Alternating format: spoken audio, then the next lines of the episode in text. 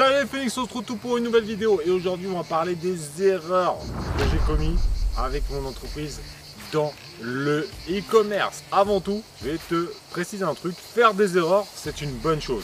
Évidemment, évidemment, faut pas passer son temps à faire des erreurs. Mais depuis qu'on est gamin, on nous apprend que les erreurs c'est mal, surtout à l'école. D'ailleurs, c'est une vidéo que j'ai faite récemmement que je te conseille d'aller voir. Je te conseille même chaudement parce qu'il y a des petites surprises à l'intérieur. Les erreurs c'est cool, il faut en faire, mais il faut pas faire des grosses erreurs qui te, qui te euh, à vivre euh, sous un pont. Euh, hein. ça, on est d'accord. Mais par contre, les erreurs que j'ai faites m'ont permis en fait de m'améliorer. Et c'est pour ça que je voulais partager ça en vidéo. Déjà, te décomplexer sur le fait de se planter, c'est pas grave. C'est-à-dire que tu as déjà fait quelque chose. Et c'est déjà bien, parce que la plupart des gens ne font pas d'erreur parce qu'ils font rien. Donc déjà c'est cool, je te mets un pouce. Et mets-moi un like et mets-toi un like également à la vidéo si tu as déjà fait des erreurs, ok? Et mets-moi un petit commentaire sur quelle était la plus grosse erreur que tu as fait dans ta vie si tu n'es pas entrepreneur ou dans euh, ton business. Ça, c'est super important. Dans cette vidéo, je vais te partager seulement 3 heures. Évidemment, j'en ai fait plein d'autres, mais là, ça serait été un long métrage. là, c'était une vidéo YouTube, donc je t'en ai mis 3 seulement, qui sont euh, des, euh, des erreurs qui m'ont permis de passer des caps très importants dans le business. C'est pour ça que je te les partage. Première élément, première grosse erreur 2012, je cherchais une responsable de communication pour euh, mon entreprise donc, où on vendait des, coques de téléphone. Et à ce moment-là, j'ai une amie à moi qui perd sa copine, qui décède, et elle est, dans le bad. Elle était dans la com, mais pas tout à fait ce que je voulais. Et là, je me dis, bon, elle est dans la com, ça va le faire. On va la former comme il faut, et ça va le faire. Et là, j'ai oublié un élément, c'est qu'elle n'a pas du tout l'état d'esprit de notre entreprise. On l'embauche quand même, on fait un an ensemble, et au bout d'un an, euh, ça crache parce qu'elle était vraiment en mode salarié, alors que nous on était une start-up, on était que deux. Tu vois, il y avait un apprenti, donc on était trois avec et il fallait être dans, un état d'esprit start-up. Elle était très entreprise, grosse entreprise, salariée, donc ça allait pas du tout. Et donc au bout d'un an, ça s'est fini un peu dans les larmes, hein. on a dû arrêter.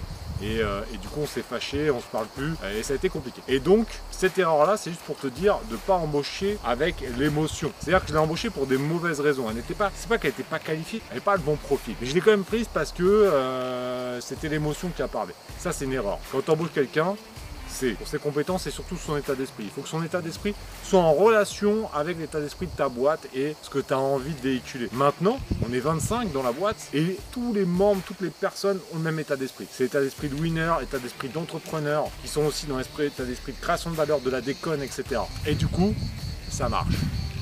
Et c'est cette erreur de 2012 qui m'a permis d'arriver où j'en suis. Donc, prends bien exemple sur ça, parce que ça, ça peut te coûter très cher.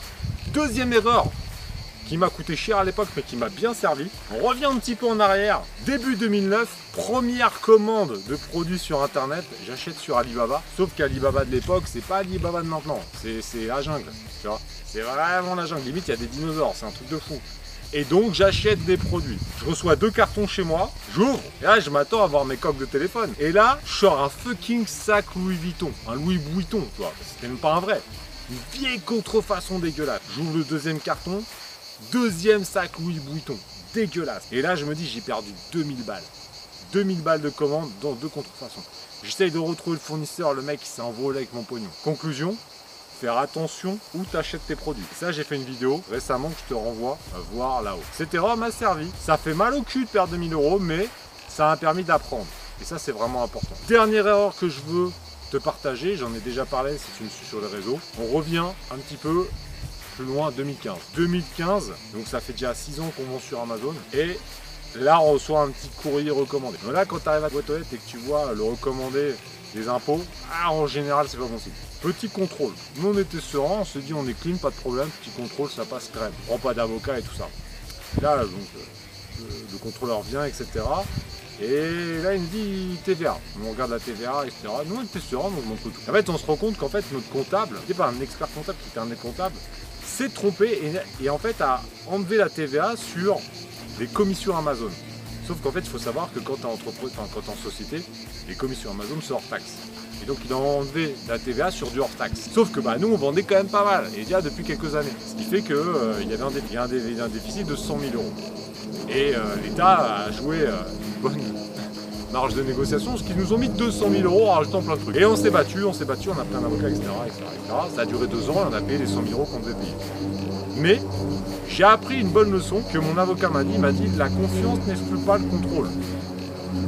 C'est-à-dire que la plupart des gens, et nous le premier, hein, en 2015, 2017, 2017, on s'est dit, putain c'est la faute du comptable.